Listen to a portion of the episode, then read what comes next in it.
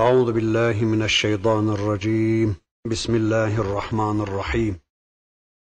الحمد لله رب العالمين والصلاة وأتم التسليم على سيدنا محمد المبعوث رحمة للعالمين. اللهم لا سهل إلا ما جعلته سهلا وأنت تجعل الحزن إذا شئت سهلا. اللهم علمنا ما ينفعنا وانفعنا بما علمتنا وزدنا علما برحمتك يا أرحم الراحمين. أما بعد.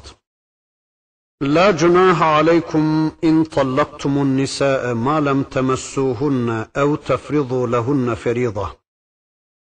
ومتعوهن على الموسع قدره وعلى المقتدر قدره. متاعا بالمعروف حقا على المحسنين.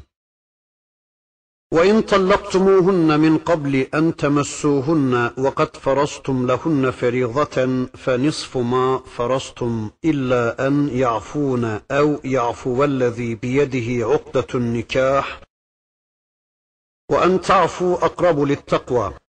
ولا تنسوا الفضل بينكم إن الله بما تعملون بصير.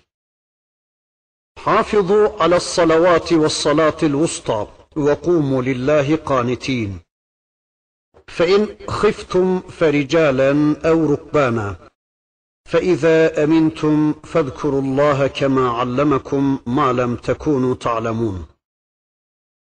والذين يتوفون منكم ويذرون أزواجا وصية لأزواجهم متاعا إلى الحول غير إخراج فإن خرجن فلا جناح عليكم فيما فعلن في أنفسهن من معروف والله عزيز حكيم إلى آخر الآيات صدق الله العظيم Geçen okuduğumuz ayetlerde Rabbimiz kocaları vefat etmiş kadınların iddetlerinden iddetleri devam eden kadınları nikahlama düşüncesini kalplerden geçirmekten ve bu düşünceyi açık olmamak kaydı şartıyla onlara çıtlatmanın cevazından ancak kesinlikle bu durumda onlarla nikah akdine teşebbüsün haramlığından söz etmişti Rabbimiz.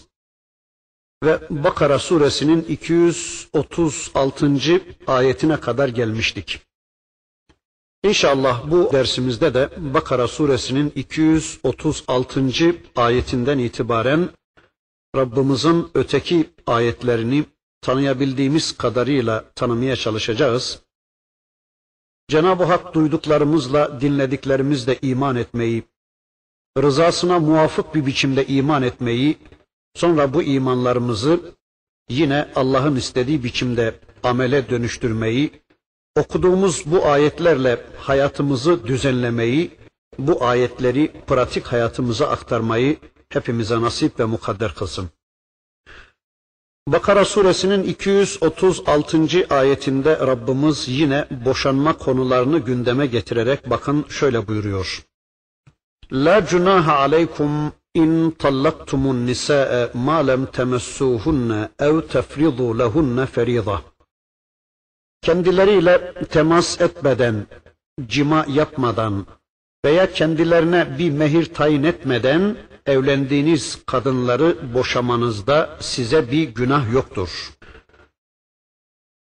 وَمَتِّعُوهُنَّ عَلَى الْمُوسِعِ قَدَرُهُ وَعَلَى الْمُقْتَدِرِ قَدَرُهُ مَتَاعًا بِالْمَعْرُوفِ Ancak şu kadar var ki, zengin olanınız durumuna göre darda olanınız, fakir olanlarınız da yine kendi durumlarına göre örfe uygun bir şekilde onlara mut'a vermesi gerekir. Hakkan alel muhsinin işte bu muhsinler üzerine bir haktır. Allah'ı görüyormuşçasına ona kulluk yapan muhsinler üzerine işte bu Allah'ın bir hakkıdır. Bakara suresinin bu 236 ayetinin nüzul sebebiyle alakalı Kurtubi tefsirinde şöyle bir hadise anlatılır.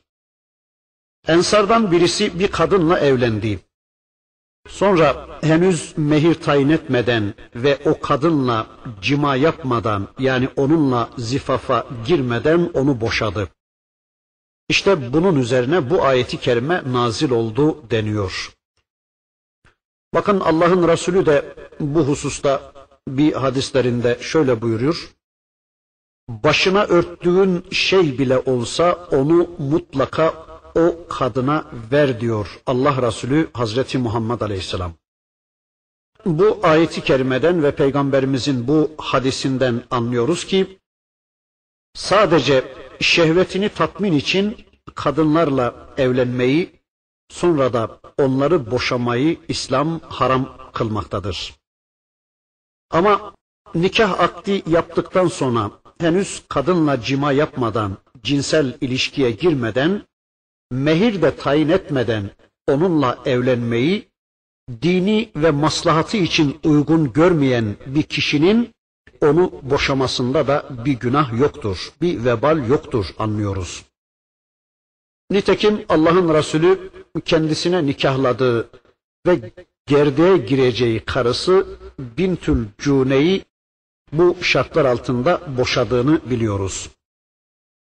Bintül Cune Resul-i Ekrem Efendimiz'e dedi ki senden Allah'a sığınırım. Senden Allah'a sığınırım, senden Allah'a sığınırım. Üç defa bunu Resul-i Ekrem'e söyleyince Allah'ın Resulü de benden çok büyük bir zata sığındın. Öyleyse ailenin yanına dön seni boşadım diyerek onu boşadığını Bukhari ve Müslim bize anlatmaktadır. Yani Allah'ın Resulü nikahladığı ama henüz cinsel ilişkiye girmediği karısını boşamıştır. Bukhari ve Müslim bunu bize aktarmaktadır. Ayet-i kerimede la cunaha aleykum in tallaktumun nisaa ma lem temessuhunne ev tefridu lehunne ferida. Mehir tayin etmeden, mehiri tespit etmeden evlendiğiniz kadınları boşamanızda size bir günah yoktur ifadesinden anlıyoruz ki mehir tayin edilmeden de nikah caizdir. Yani mehir nikah akdinden sonra da tayin edilebilir. İşte ayeti kerimeden bunu anlıyoruz. Yine ayeti kerimede geçen mut'a erkeğin mehir tayin etmeden ve kendisiyle cinsi münasebette bulunmadan boşadığı karısına onun üzüntüsünü ve sıkıntısını gidermek için verdiği bir ikramdır. Verdiği bir hediyedir. İşte para, mal, elbise vesaire. Ancak bunun belli bir miktarı yoktur. Ayet-i kerimenin ifadesinden anlıyoruz ki bu kocanın takdirine bırakılmıştır. Sonra da diyor ki bakın Rabbimiz hakkan alel muhsinin. İşte bu muhsinler üzerine bir haktır diyor Rabbimiz. Bu ifadeden bunun farz olduğunu söyleyenler olmuştur. Hatta farz olduğunu söyleyenler çoğunluktadır. Demek ki boşanan kadınları şu dört durumda değerlendirebiliriz. Birincisi kendisiyle zifafa girilmiş ve mehir takdir edilmiş olan kadınlar yani hem cinsel ilişki yapılmış, cinsel ilişki kurulmuş hem de mehir takdir edilmiş olan boşanmış kadınlar bu kadınların hükmü daha önce geçti. Yani en küçük bir haksızlığa meydan verilmeden bu kadınların mehirlerinin tamamının kendilerine ödenmesi gerekmektedir. Bunu Rabbimiz Bakara suresinin önceki ayetlerinde anlatmıştı zannediyorum. 228 ve 229. ayetlerde Rabbimiz bunu bize anlatmıştı. İkincisi de kendisiyle zifafa girilmiş olup ama henüz mehir takdir edilmemiş, henüz mehir tayin edilmemiş iken boşanan kadınlar. Bunlar için de mehir misil gerekmektedir. Yani emsallerine ödenen mehirin aynısının bu kadına ödenmesi gerektiğini Rabbimiz zannediyorum Nisa suresinde bir ayeti kerimesinde şöyle anlatıyordu. فَمَسْتَمْتَعْتُمْ بِهِ مِنْهُنَّ فَآتُوهُنَّ اُجُورَهُنَّ فَرِيضًا O halde onlardan hangisiyle faydalandıysanız, hangisinden istifade ettiyseniz yani cima yaptıysanız ücretlerini takdir edildiği şekilde ödeyin diyor Rabbimiz. Aynen bunun gibi kendisiyle zifafa girilmeden ve kendisine mehir de tayin edilmeden kocası ölen bir kadın da kendisine denk olan kadınların aldığı mehir kadar bir mehir almakla birlikte aynı zamanda ölen kocasının mirasından da pay alabilmektedir.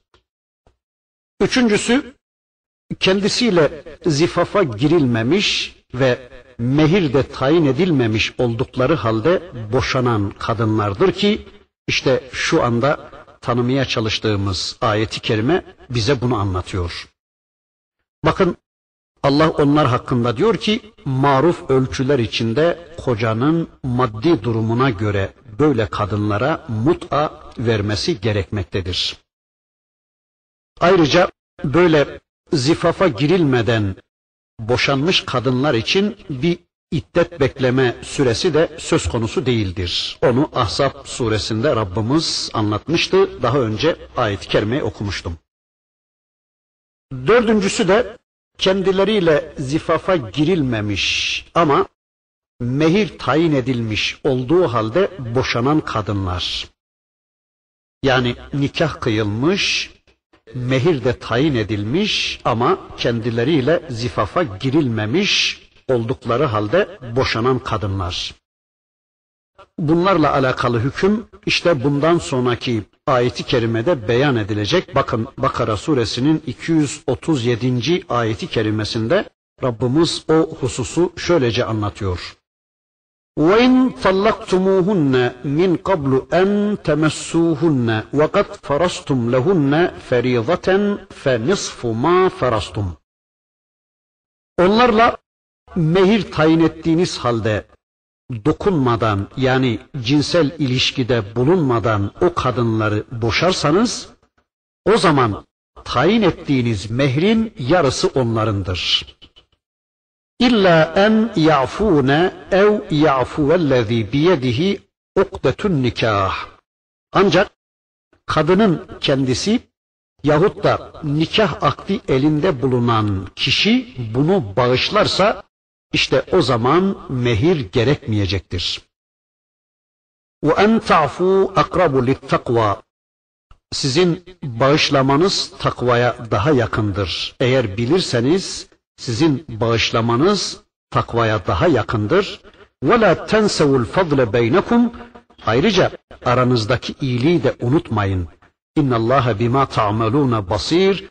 Şüphesiz ki Allah yaptıklarınızı görendir. Ayet-i kerimede Rabbimiz nikah akdi esnasında mehir tayin edilmiş ama henüz zifafa girilmeden boşanan kadınlara tayin edilen mehirin yarısının verilmesi gerektiğini anlatıyor. Eğer kendisiyle nikah yapılmış ama gerdeğe girilmeden boşanan kadın kendisine tereddüt eden bu mehri bağışlarsa yani almaktan vazgeçerse o zaman bu mehir düşer diyor Allah. Yine ayeti kerimedeki nikah akdi elinde olan kişiden kimin ya da kimlerin kastedildiği konusunda değişik görüşler vardır. İmam Ebu Hanife ve İmam Şafi'ye göre bu nikah akdi elinde olan kişiden kasıt bu kadını boşayan koca demektir. Öyleyse nikah akdi elinde olan kişi affederse ifadesinin anlamı şöyle olacaktır. Yani kocası mehirin diğer yarısını da affeder ve tamamını o kadına vermek isterse bu müstesna olacaktır mana. Bu durumda boşanan kadın kendisine Rabbimizin tayin buyurduğu bu mehrin yarısını kocasına bağışlayabileceği gibi kocası da öteki yarısını bağışlayıp yani mehrin tamamını boşadığı karısına verebilecektir. Yani Rabbimiz her iki tarafı da takvaya çağırıyor, her iki tarafı da iyiliğe çağırıyor. Kadına diyor ki, tamam nikah kıyıldı ama o kocan senden istifade etmedi, zifaf da gerçekleşmedi. Eğer sen hak ettiğin o mehirin yarısını kocana bağışlayıverirsen bu takvaya daha yakındır diyor. Erkeğe de diyor ki Rabbimiz her ne kadar zifaf gerçekleşmemiş de olsa, o kadından istifade etmemiş de olsan ama ne de olsa bir nikah kıyıldı. Öyleyse sen ona mehrin tamamını veri versen, e, yani öbür yarısını da affedip mehrin tamamını veri versen, senin hakkında takvaya daha hayırlıdır diyerek Rabbimiz hem kadını hem de erkeği bu konuda takvaya çağırıyor. İkincisi buradaki nikah akdi elinde olan kişiden kasıt denmiş ki kadının velisidir. Bunu İmam Malik tercih etmiştir. Buna göre kadının velisi mehrin yarısını damadına bağışlayabilir. Yani kadının hak ettiği, velayeti altında bulunan o kadının hak ettiği o mehrin yarısını damadına bağışlayabilir. Böyle yaparsa işte bu takvaya daha yakındır diye hem kadını hem erkeği hem de kadının velisini Rabbimiz takvalı davranmaya çağırıyor. وأن تعفوا أقرب للتقوى ولا تنسوا الفضل بينكم إن الله بما تعملون بصير. Sizin affetmeniz, bağışlamanız muhakkak ki takvaya daha yakındır. وَلَا تَنْسَوُ الْفَضْلَ بَيْنَكُمْ Bir de aranızdaki iyiliği unutmayın. Muhakkak ki Allah yaptıklarınızı görendir. Yani kadın ve erkekten her biri diğerini affedip iyilikte bulunursa bu onlar için takvaya daha yakındır. Yani kadın nasıl olsa benimle zifafa girmedi diyerek mehrin yarısını yani hak ettiği mehrin yarısını kocasına bağışlarsa erkek de karısını teselli etmek için, gönlünü almak için diğer yarısını da affedip yani mehrin tamamını ona verirse işte bu her ikisi için de takvadır diyor Allah. Bir de aralarınızdaki iyilikleri unutmayın diyor Rabbimiz. Yani boşandık diye birbirinizin düşmanı kesilmeyin. Anlaşamadık diye, boşandık diye birbirinizin düşmanı olmaya kalkmayın. İki aile birbirine düşman kesilmesin. Müslümanlar olarak, din kardeşleri olarak yine birbirinize dost kalın diyor Allah. Bakın Allah'ın Resulü ile Hazreti Zeynep evlendikten sonra Hazreti Zeynep'in önceki kocası Zeyd ile Resulullah'ın arasındaki dostluk aynen devam etmiştir. Allah diyor ki bakın muhakkak ki Allah yaptıklarınızı görendir. Eğer birbirinize iyilik yaparsanız Allah bunu görür ve size kat kat karşılığını öder. Ama sizler birbirinize zulmetmeye kalkarsanız Allah onu da görmektedir diyor Allah. Tabi bütün bu konularda Allah'ın istediği davranışları gerçekleştirebilmek için de namazlarımızı muhafaza etmek zorundayız. Yani sürekli Allah'la diyaloglarımızı kesmemek zorundayız. Allah'la diyaloglarımızı, Allah'la ilişkilerimizi çok sağlama almak zorundayız. Yani namazla sürekli Allah'tan mesaj almak, sürekli onun huzurunda ve onun kontrolünde olduğumuzu unutmamak, hatırımızdan çıkarmamak zorundayız. Değilse bütün bunları beceremezsiniz diyor Allah. Dikkat edin ha, dikkat edin. Bütün bu sizden istediğim kullukları icra edebilmeniz için sizin benimle diyalog kurmaya ihtiyacınız var. Benden mesaj almaya ihtiyacınız var. Yani namaza ihtiyacınız var diye bakın Rabbimiz yeniden namaza dikkat çekecek, yeniden namazı gündeme getirecek. Halbuki Bakara suresinin önceki ayetlerinde namaza dikkat çekmişti Rabbimiz. Tabi burada da gerçekten çok ciddi emirler bize verdi. Bu emirleri icra edebilmek için yine namaza muhtaç olduğumuzu Bakara suresinin 238. ayeti kerimesinde bakın Allah şöylece ortaya koyuyor. Hafizu ala salavati ve salatil vusta ve kumu lillahi kanitin. Namazları ve bilhassa orta namazı üzerine titizlikle düşerek muhafaza edin. Hafizu ala salavati ve salatil vusta. Ve kumu lillahi kanitin ve Allah için kalkıp ona gönülden boyun eğiciler olarak divan durun. Bu ayeti kerimesinde Rabbimiz namazlarımızı muhafaza etmemizi bize öğütlüyor. Namazlarınızı muhafaza ediniz. Namazların muhafazası tüm namazları vaktinde rükun ve şartlarına riayet ederek hiçbirini ihmal etmeden Allah'ın istediği biçimde yerine getirmek demektir. Namazların muhafazası namazla Allah'tan alınan mesajın muhafazası demektir. Yani namazla Allah'tan alınan mesajın namaz sonrası hayata aktarılması ve sosyal hayatın bu mesajla düzenlenmesi demektir. Önceki derslerimizde bu konuda epey bir şeyler demeye çalışmıştık. İşte böyle namazlarınızı hiç ihmal etmeden muhafaza edin ve özellikle de orta namaza dikkat edin diyor Allah. Salatul vusta. Evsat kelimesinin müennes ismi taftilidir. Vusta kelimesi. Arapçada bu kelime hem orta hem de yüce yani yüksek anlamlarına gelmektedir. Yani hem orta namaz hem de bütün sıfatlarını havi olarak Allah'ın istediği biçimde kılınan en güzel, en yüce namaz manasına gelmektedir. Bu namazın hangi namaz olduğu şu bildiğimiz ve kıldığımız namazlardan birisi mi yoksa bu namazlardan başka bir namaz mı olduğu konusunda kesin bir bilgi yoktur. Sahabenin çoğunun ifadesine ve dört mezhep imamının da görüşüne göre bu namaz ikindi namazıdır. Allah'ın Resulü Ahzab Savaşı günü kendilerini çok şiddetli bir biçimde sıkıştıran ve hatta Müslümanlara ikindi namazını kılma imkanı bırakmayan müşriklere Allah'ın Resulü bedduada bulunmuştu.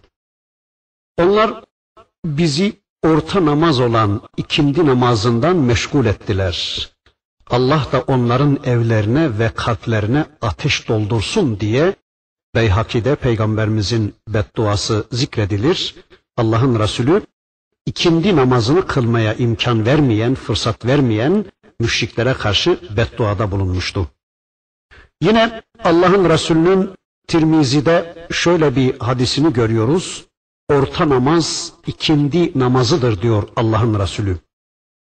Sahabeden kimileri bu orta namazın sabah namazı olduğunu söylemişler. Kimileri bunun öğle namazı olduğunu, kimileri akşam, kimileri yatsı namazı olduğunu söylemişler. Bu orta namaz beş vakit namazın tamamını içine alır diyenler de olmuş. Veya sahibi tertip olmanın önemine Rabbimiz bu orta namaz ifadesiyle dikkat çekiyor diyenler de olmuş. Veya cemaatle kılınan namazdır demişler.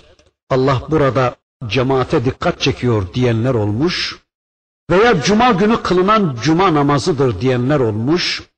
Veya kimileri işte bu korku namazıdır demişler. Kimileri vitir namazıdır, kimileri bayram namazıdır. Yani kurban bayramı ya da Ramazan bayramı namazıdır gibi bu konuda pek çok görüşler serdedilmiş. Fakat tüm bu rivayetler dikkatlice incelenirse Allahu alem en uygunu bunun ikindi namazı olmasıdır. Çünkü bu konuda en güzeli Resul-i Ekrem'in beyanına uymaktır. İnsanlar için meşguliyetin en fazla olduğu dönem de ikindi dönemidir. Buna göre şöyle demek herhalde daha uygun olacaktır. Her şahıs için engellerin ve meşguliyetin çokluğu sebebiyle kılınması en zor ve geçirilmesi de en çok ihtimal dahilinde olan namaz, işte onun için en faziletli namazdır veya orta namazdır diyoruz. Veya bu orta namaz açıkça belirtilmediğine göre mümin bütün namazlarını tam olarak muhafaza ederse bu namazı da muhafaza etmiş olacaktır. Hani Kadir gecesini Rabbimizin gizli tuttuğu gibi Yani Kadir gecesini yakalamak isteyen kişi Ramazan'ın son 10 gününü tamamen ibadetle geçirmesi gerektiği gibi işte Rabbimiz bu orta namazı da gizli tutmuş. Yani Müslümanlar bütün namazlarını kılsınlar, hiçbir namazlarını geçirmesinler diye. Öyleyse tüm namazlar Allah'ın istediği biçimde muhafaza edilmeli ki bu orta namaz da muhafaza edilmiş olsun. Evet, namazların tümünü muhafaza edin, özellikle de bu orta namaza çok dikkat edin buyurduktan sonra Rabbimiz şöyle diyor bakın ve kumu lillahi kanitin. Ve de Allah için kalkıp divan durunuz. Allah için kunutta bulununuz. Allah için kalkıp Allah huzurunda el pençe divan durunuz. Kanitin kelimesinin birkaç manası vardır. Bunlardan birincisi itaat ediciler olarak Allah'ın huzurunda durun demektir. İkincisi konuşmadan ve namazı bozacak fiillerde bulunmadan Allah huzurunda namazda durun demektir. Ahmed İbni Hanbel'in müsnedinde bakın şu rivayeti görüyoruz. Zeyd bin Erkam Hazretleri diyor ki, Habeşistan'a hicretten önce Resulullah sallallahu aleyhi ve sellem Efendimiz namazdayken biz gelir ona selam verirdik, o da bizim selamımızı alırdı. Ve Allah'ın huzurunda huşu ile durun ayeti nazil olmuş, biz Habeşistan'dan dönüşümüzde tekrar ona namazdayken selam verdik fakat Allah'ın Resulü bizim selamımızı almadı. Öyleyse Zeyd bin Erkam Efendimizin bu ifadesine dayanarak diyoruz ki bu ayetin manası namazda konuşmayın demektir. Bir üçüncü manası da hudu ve huşu içinde namaz kılın ve namazda dua edin demektir. Kunut el pençe beklemek demektir. Kunut emre hazır beklemek demektir. Ya Rabbi ben sana teslimim. Ya Rabbi ben sana bağlıyım. Ne istersen iste, ne emredersen emret, ben senin emrini bekliyorum demektir kunut. Veya kulluğu sadece Allah'a hasretme, şirkten kaçınma ve Allah'tan başkalarını kesinlikle dinlemeyeceğini ortaya koymadır kunut. Bir de bu vekumu lillahi kanitin Allah için kanitin olarak ayakta durun ayetinin manası namazda aldığınız mesajla hayatınızı ayakta tutun demektir. Yani bu mesajla hayatınızı ayakta tutun veya bu mesajla ayağa kalkın anlamına gelmektedir. İster evlilik, ister boşanma işte Bakara suresinin önceki ayetlerinde Rabbimiz onları bize anlattı. O konularda bizlerden teslimiyet istedi. İster evlilik, ister boşanma, ister yemin olsun, Kur'an'da Allah'ın bildirdiği hükümlerin tamamına uymak namaz gibi ibadettir. Nasıl ki namaz konusunda Allah'tan başka hiç kimsenin hüküm koyma yetkisi yoksa, diğer konularda da hiç kimsenin hüküm verme yetkisi yoktur. Yani Allah öğle namazını dört rekat olarak tayin buyurduğu halde bu namazı beş rekat kılacaksınız diyenlere itaat eden kişiler nasıl ki Allah'ı bırakıp da bu emri verenleri ilah kabul etmişlerse aynen bunun gibi boşama yetkisini erkekten alıp da kadına veya devlete vererek Allah'ın hükmünün dışında hükmedenlerin hükümlerini kabul edenler de aynen bunları ilah kabul etmişler demektir. Boşanmış kadınların üç kuru müddeti iddet beklemesini emrettiği halde veya kocası ölen kadınların dört ay on gün beklemelerini emrettiği halde Allah'ın bu hükümlerini değiştirip hayır kadının iddet beklemesi gerekmez. Kadın hemen evlenebilir diyenlere itaat edenler de bilelim ki Allah'ı bırakıp bunları ilah kabul eden insanlardır. Bunlar namaz kılmayan insanlardır. Bunlar namazla hayatlarını doğrultmayan insanlardır. Allah'ın hükümleri dışında hüküm verenler kim olurlarsa olsunlar reddedilmesi gereken tağutlardır. Her kim ki bu tağutları reddetmez ve yalnız Allah'a yapılması gereken kulluğu bu tağutlara da ayırarak onları ilah kabul ederse bunlar Allah için kanitin olarak durmayan insanlardır. Bunlar namaz kılmayan insanlardır. Yani Allah'la birlikte başkalarına da itaat eden müşriklerdir bunlar. Veya namazda hiç mesaj almayan ya da namazda aldıkları mesajı hayatlarına aktaramayan insanlardır bunlar diyor Rabbimiz. Bundan sonra bakın Bakara suresi ayet 239 Rabbimiz şöyle buyuruyor.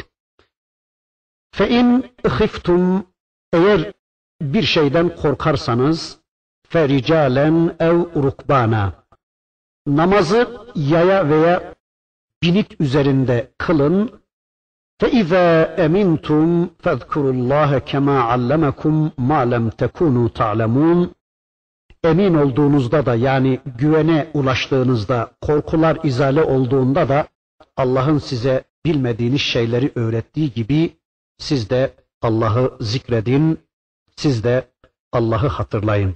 Bakara suresinin 239. ayetinde de Rabbimiz öyle diyor. Eğer bir şeyden korkarsanız namazı yaya veya binek üzerinde kılın. Emin olduğunuzda da yani korkular izale olduğunda da Allah'ın size bilmediğiniz şeyleri öğrettiği gibi siz de Rabbinizi zikredin, Rabbinizi tesbih edin. Rabbimiz bundan önceki ayette emniyet halindeyken namazı hiçbir zaman terk etmememizi emrettikten sonra bu ayetinde de korku halinde kılınması gereken namazı anlatıyor. Ayeti kerimeden anlıyoruz ki korku halinde bile namazı terk etmek yoktur. Çünkü namaz imandır. Namazın terki hiçbir zaman caiz değildir. Namaz ayakta kılınmalıdır. Ama ayakta kılamayan oturarak, oturarak kılamayan yatarak, yattığı yerden de kılamayan ima yoluyla namazını mutlaka kılmalıdır. Kıbleye yönelemeyen kişi herhangi bir yöne yönelerek kılabilir. Savaş esnasında düşmandan kaçarken, hastayken, korku halindeyken hasılı her halükarda namaz kılınmalıdır. Namazı terk etmeyi düşünmek bile doğru değildir. Bakın Allah'ın Resulü bir hadis-i şeriflerinde bu hususu şöyle anlatıyor. Eğer korku çok ise ayakta olduğu gibi binek üzerinde de kılabilirsiniz. Kıbleye yönelebileceğiniz gibi başka bir yöne de yönelebilirsiniz diyor Allah Resulü Hazreti Muhammed Aleyhisselam. Düşmandan yırtıcı hayvanlardan şiddetli bir korku içine düşüldüğü zaman namaz yolculuk namazı gibi iki rekat olarak kılınabileceği gibi öğle ikindi akşam ile yatsı cem edilerek de kılınabilir. Herhangi bir yöne yönelerek yürürken veya binekteyken kılınabilir. Evet, bu korku durumundayken de namazınızı terk etmeyin diyor Rabbimiz. فَإِذَا أَمِنْتُمْ فَاذْكُرُوا اللّٰهَ كَمَا عَلَّمَكُمْ مَا لَمْ تَكُونُوا تَعْلَمُونَ Korku kaybolup da emniyete kavuştuğunuz zaman da Allah'ın size bilmediğiniz şeyleri öğrettiği gibi siz de Allah'ı zikredin. Yani tehlike bitip de emniyete kavuştuğunuz zaman da artık namazlarınızı yine tam olarak kılın diyor Allah. Böylece namazla Allah'ı ve Allah'ın ayetlerini, Allah'ın hükümlerini zikredin. Namazla Allah'ın sizin hayatınızı düzenlemek üzere gönderdiği Allah'ın ayetlerini hatırlayın. Allah'ın hayatınızın her bir kademesinde sizden istediği kullukları hatırlayın, onları icra edin Onları hatırınızda canlı tutun ki Allah'ın ayetlerini hafızanızda canlı tutun ki hayatınızı onlarla düzenleyin. Bundan sonra Bakara suresi ayet 240 namazın gündeme gelmesinden sonra bakın Rabbimiz yine namazla düzenleyebileceğimiz bir başka konuyu şöylece gündeme getiriyor. وَالَّذ۪ينَ يُتَوَفَّوْنَ مِنْكُمْ وَيَذَرُونَ أَزْوَاجًا وَصِيَّةً لِأَزْوَاجِهِمْ مَتَاعًا إِلَى الْحَوْلِ غَيْرَ إِخْرَاجٍ İçinizden vefat edip de geride eşler bırakanlar eşlerinin evlerinden bir sene çıkarılmamasını ve geçimlerinin sağlanmasını vasiyet etsinler.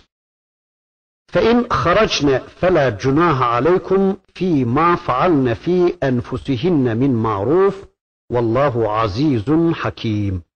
Eğer kendileri çıkarlarsa onların örfe uygun olarak yaptıklarından dolayı size bir günah yoktur.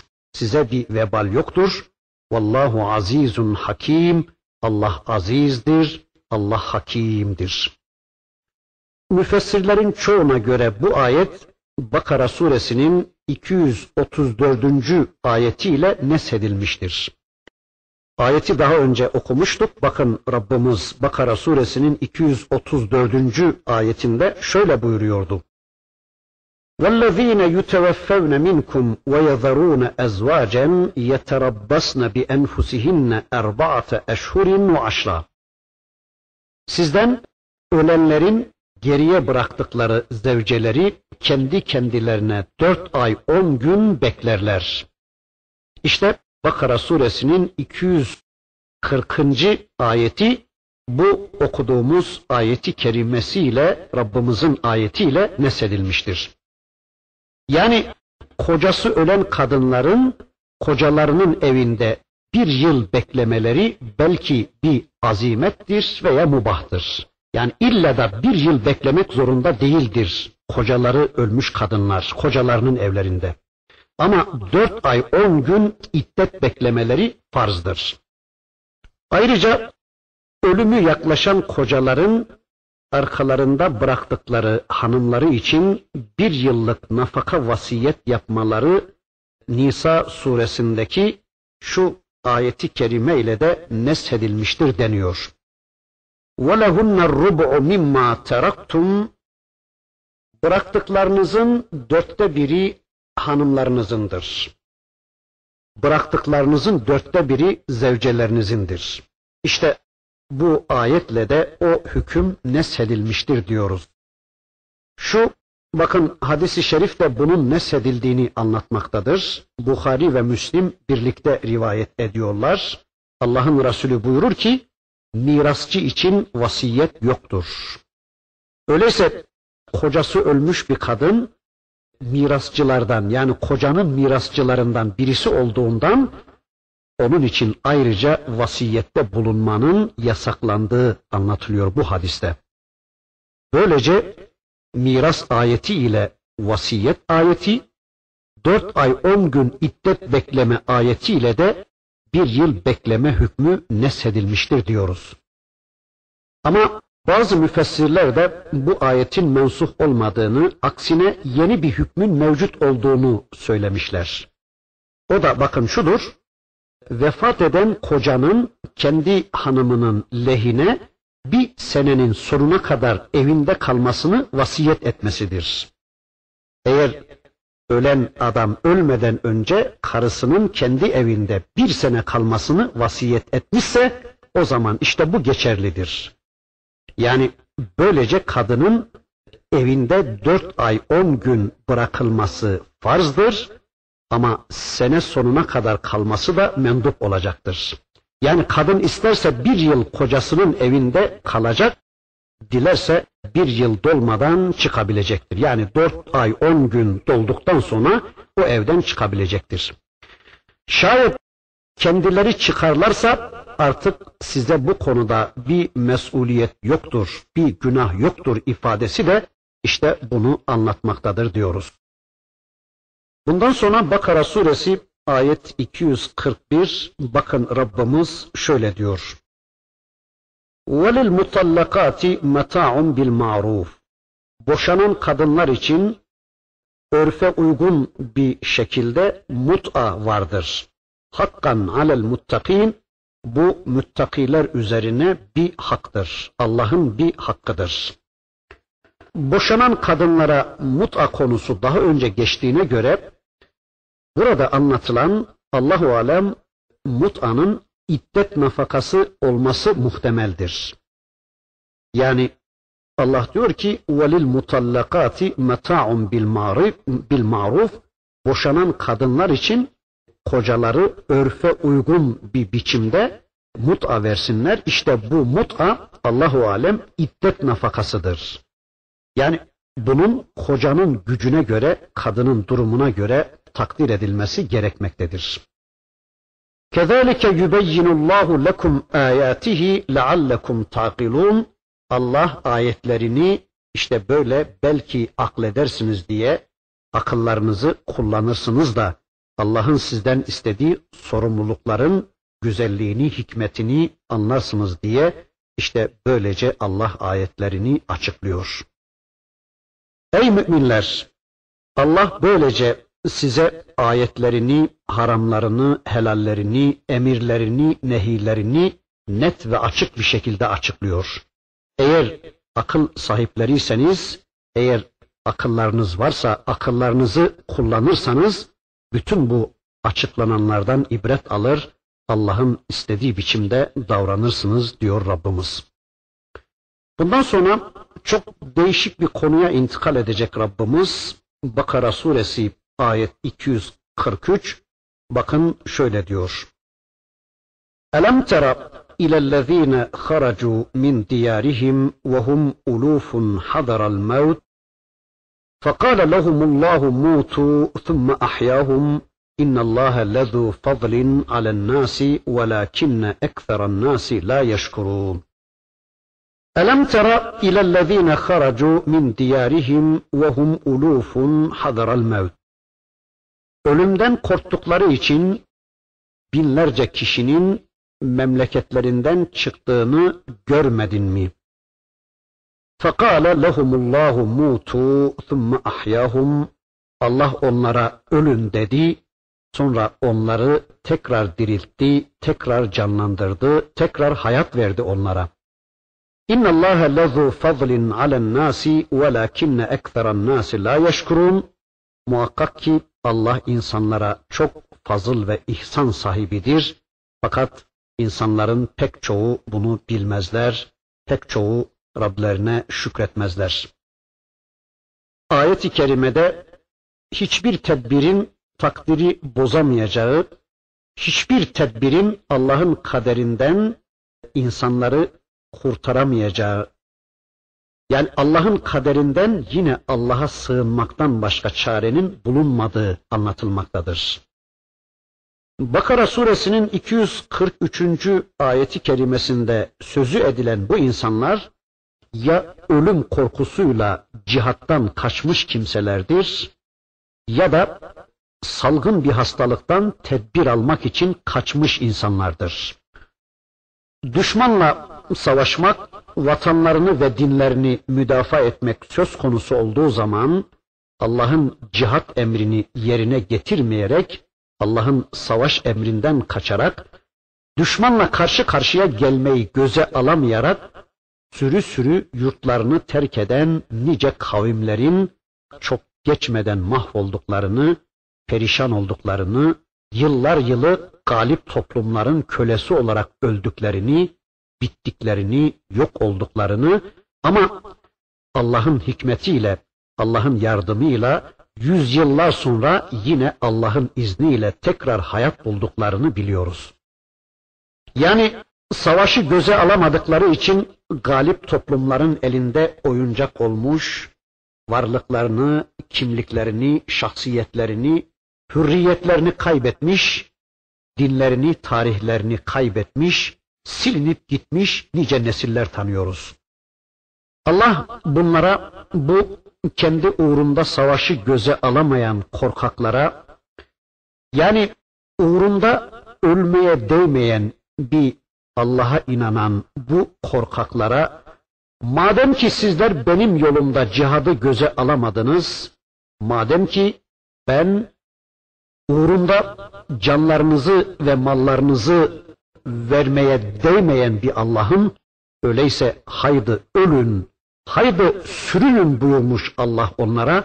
Onlar da ölmüşler, yok olmuşlar ve silinip gitmişler.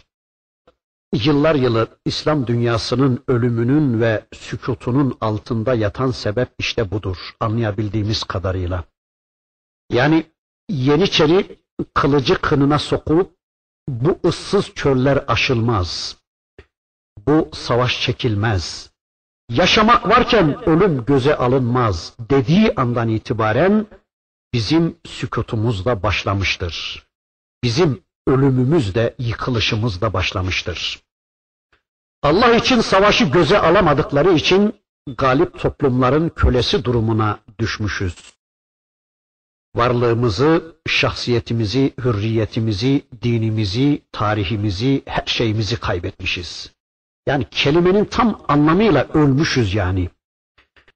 Ama ayetin devamından anladığımızı da söyleyeyim. Yıllar süren bu ölümümüzden, bu sükutumuzdan sonra inşallah Rabbimizin bizi yeniden dirilteceği günlerin yakın olduğunu da anlıyoruz. Zira öldürmek de ona aittir, diriltmek de. Ama bunun elbette bir yasası vardır. Allah ölün demiş, sonra da kudretiyle onları yeniden diriltmiş. Yani öldüren de Allah, dirilten de Allah. Sükut ettiren de Allah, ayağa kaldıran da Allah. Ama elbette bunun bir yasası vardır. Bakın işte bundan sonraki ayette Rabbimiz bu dirilişin yasasını, bu yıkılıştan sonra kalkışın yasasını bakın şöyle anlatıyor. وَقَاتِلُوا ف۪ي سَب۪يلِ اللّٰهِ Bakara suresi ayet 244 وَقَاتِلُوا ف۪ي سَب۪يلِ اللّٰهِ وَاعْلَمُوا اَنَّ اللّٰهَ سَم۪يعٌ عَل۪يمٌ Allah yolunda savaşın ve bilesiniz ki muhakkak Allah semidir, Allah alimdir. Yani Allah her şeyi işitendir, Allah her şeyi bilendir. Bu ayetinde Rabbimiz ecelin kendi elinde olduğunu ve insanlar ölümden ne kadar da kaçarlarsa kaçsınlar, yani ölmemek için ne kadar da tedbir alırlarsa alsınlar, Allah'ın takdirini bozamayacaklarını anlatıyor. Ölüm korkusuyla cihattan kaçanları cihada teşvik ediyor Rabbimiz. Yapmayın, etmeyin. Allah'ın sizden beklediği bu vazifeyi ihmal ettiğiniz zaman, cihadı göze alamadığınız zaman öleceksiniz. Yok olacaksınız, yıkılacaksınız. Galip toplumların elinde oyuncak olacaksınız diye Rabbimiz kullarını, müminleri cihada teşvik ediyor. Ey müminler! Allah yolunda savaşın ve sakın ölümden korkmayın. İyi bilin ki Allah yolunda savaşmak sizin ecelinizi kesinlikle kısaltmaz. Kişinin ölüm sebebi ecelinin gelmiş olmasıdır buyurarak Rabbimiz arkadaşlar bu ayeti kerimesinde müminleri cihada teşvik ediyor, dirilik yasasına, diriliş yasasına teşvik ediyor. Varlıklarının garantisi olarak Allah'ın kendilerine yüklediği cihattan geri durmamaları, ölümden korkmamaları, aksine ölümü kendisine meydan okurcasına karşılamaları gerektiğini Allah müminlere hatırlatmaktadır. Ayeti kerimeden ve başka ayetlerden ve sünnetten öğreniyoruz ki Allah için savaşa katılmak, hatta savaşın en ön saflarında bulunmak ölüm sebebi olmayacağı gibi savaştan kaçmak da ya da safların en arkasında bulunmak da ölümden kurtuluş anlamına gelmeyecektir.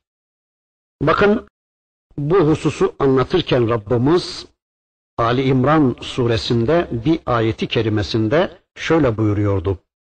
قُلْ لَوْ كُنْتُمْ ف۪ي بُيُوتِكُمْ لَبَرَزَ الَّذ۪ينَ كُتِبَ عَلَيْهِمُ الْقِتَالُ اِلَى مَضَاجِعِهِمْ De ki evlerinizde dahi olsaydınız yine üzerlerine öldürülmeleri yazılmış olanlar mutlaka vurulup düşeceği yeri boylarlardı. Evlerinizde bile bulunsaydınız ölüm üzerine yazılmış olanlar mutlaka vurulup düşecekleri yeri bulurlardı. orayı boylarlardı diyor. Yine aynı surede Rabbimiz şöyle buyurur. وَمَا كَانَ لِنَفْسٍ أَنْ تَمُوتَ إِلَّا بِإِذْنِ اللّٰهِ كِتَابًا مُؤَجَّلًا Allah'ın belli bir süreye göre yazılmış izni olmadan hiçbir kişi ölmez. Zannediyorum bir hadis okumuştuk sizinle. Kişi ana rahmine düştüğü zaman 120 günlük iken bir melek gelir diyordu peygamberimiz. Onun ruhu üflenir. Sonra şu dört şey yazılır. Bi ketbi rızkihi ve ecelihi ve amelihi ve sa'idun ev şakiyun. Onun rızkı yazılır, eceli yazılır, sonra ameli yazılır, said ya da şaki olarak diyordu. Öyleyse ecel bellidir. Yani istediğiniz kadar tedbir alın, istediğiniz kadar ölümden kaçın, ondan kurtulma imkanımız yoktur. Bundan sonra Rabbimiz Bakara suresinin 245. ayeti kerimesinde karzı haseni anlatmaya başlayacak. Bakın şöyle diyor Allah. Men zellezî yukridullâhe kardan hasenen feyudâ'ifahu lehu az'afen kethîreten vallahu yakbidu ve yabsut ve ileyhi turcaun. Kim de Allah'a güzel bir borç verirse, karzı hasende bulunursa, Allah ona kat kat artırarak ödeyecektir. Rabbimiz kullarını cihada teşvik buyurduğu bu bölümde infakı da gündeme getiriyor. Hem de ifade o kadar hoş ki kendisine borç isteme pozisyonunda infakı gündeme getiriyor Allah. Yani böyle cihat gibi, namaz gibi, oruç gibi, infak gibi yapacağınız kulluklarla Allah'a öyle borçlar sunun ki bunlar güzel bir borç olarak Allah'ın yanında kalsın ve size en lazım olacağı zaman onu onları ondan alırsınız. Allah'a güzel borçlar sunun. Onlar Allah katında mahfuz kalsın. En lazım olacağı gün ondan alırsınız diyor. Ne zaman lazım oldu? Cennet için mi lazım oldu? Cehenneme gitmemeniz için ya da cehennemden kurtulmanız için mi lazım oldu? O zaman ondan alırsınız. Siz şimdilik bunları Allah'a sunun. Allah'ın yanında mahfuz kalsın. Ona ne zaman ihtiyacınız olursa onu ondan alırsınız diyor Allah. Canlarınızı, bedenlerinizi, akıllarınızı, zamanlarınızı, mallarınızı, mülklerinizi bugün Allah'a emanet verirseniz, yani bütün bunları Allah yolunda ve Allah'ın hizmetinde kullanırsanız, Ya Rabbi senin yolunda harcıyorum, al senin olsun, al senin yanında kalsın, al sana emanet olsun, yarın lazım olunca senden alırım derseniz, bilesiniz ki onlara en çok muhtaç olduğunuz zaman, onu kat kat Allah size ödeyecektir. Yani hoş demeseniz de geçiyor zaten. Yani vermeseniz de bunlar bitiyor zaten. Mesela şu anda şu bir saatlik zamanı Allah'a ayırmasaydınız, gelip burada Allah'ın ayetlerini dinlemeye ayırmasaydınız, e nasıl olsa yine geçecekti değil mi bu zaman? Öyleyse zamanlarınızı Allah için harcayın ve ona bir emanet olarak sunun ki yarın ondan alırsınız. Akıllarınızı, zekalarınızı sadece para kazanmaya değil de biraz da Allah'ın ayetlerini tanımaya, Allah'ın ayetlerini öğrenmeye, ağızlarınızı sadece yemeye içmeye değil de biraz da Allah'ın ayetlerini, Allah'ın dinini çoluk çocuğunuza anlatmaya harcayın ki böylece Allah'a güzel bir borç sunun ki yarın Allah'tan onu alırsınız diyor Rabbimiz. İbn Abbas Efendimiz der ki bu ayet Ebu Dahdah hakkında inmiştir. Bu ayeti kerime geldiği zaman bu zat Resulullah'a gelerek dedi ki ey Allah'ın Resulü şimdi Allah bizden karz istiyor öyle mi? Yani Allah bizden borç istiyor öyle mi? Allah'ın Resulü evet deyince Ebu Dahdah ey Allah'ın Resulü öyleyse benim iki bahçem var. Bunlardan en güzelini içinde 600 hurma ağacı bulunan en güzel bahçemi infak etsem, bana onun bir benzeri var mı yarın dedi. Allah'ın Resulü evet hatta ondan çok daha fazlası vardır buyurdu. Adam ey Allah'ın Resulü hanımım da benimle beraber olacak mı bu işte dedi. Yani onun da bu işten bir hissesi var mı dedi. Allah'ın Resulü evet o da seninle beraberdir buyurdu. Adam ey Allah'ın Resulü uzat elini ve şahit ol ki ben o bahçemi bu şartla Rabbıma karz ettim. Bu cümleyi söyledi ve hemen bahçesine gitti. Hanımı ve çocukları oradaydı. Bahçenin kapısında durdu ve hanımına dedi ki hanım bu bahçeyi ben şu şu şartla Allah'a karz ettim dedi. En az onun kadar Allah'a teslim olan karısı da aynı fedakarlık ve cömertlikle Allah alışverişini kabul etsin dedi. Ey Ebu Dahda ne kadar ne kadar güzel ne kadar da pahalı satmışsın onu dedi ve birlikte bahçeden çıktılar. Hatta rivayetlere göre Razi tefsirinde okumuştum. Kadın çocukların ağzındaki ve torbaların içindeki hurmaları da çıkarıp bunlar bize ait değildir artık diyerek bahçeye bıraktılar ve Allah için vakfettikleri o bahçeden çıkıverdiler. İşte İbn Abbas Efendimiz der ki bu ayeti kerime Ebu Dahda hakkında inmiştir der. Bu Kars ayetinin inişiyle insanlar üç gruba ayrılırlar, ayrıldılar. Birincisi alçaklar. Bunlar şöyle dediler. Bakın hele Muhammed'in Rabbi bizden borç isteyecek kadar fakirmiş. Yani Allah fakir, biz zenginiz dediler. Allah zayıf, biz güçlüyüz dediler. Buna küfür mantığı denir. Daha önce bilmem söyledim mi? Yasin suresinde de aynı konu anlatılıyor. Bakın Yasin suresindeki ayeti kerimesinde Rabbimiz o hususu şöyle anlatıyor. Ve izâ qîle lehum enfikû mimmâ razakakumullah kâlellezîne keferû lillezîne âmenû enut'imu men lev yeşâullâhu ad'ameh in entum illa fi dalalim mubin. Karzla alakalı diyebileceğim daha epey bir şeyler vardı ama arkadaşlar vaktin dolduğunu işaret ediyorlar. İnşallah bu ayeti ve karzla alakalı söyleyebileceklerimizi gelecek dersimize bırakıyoruz. Allah hepinizden razı olsun. Velhamdülillahi Rabbil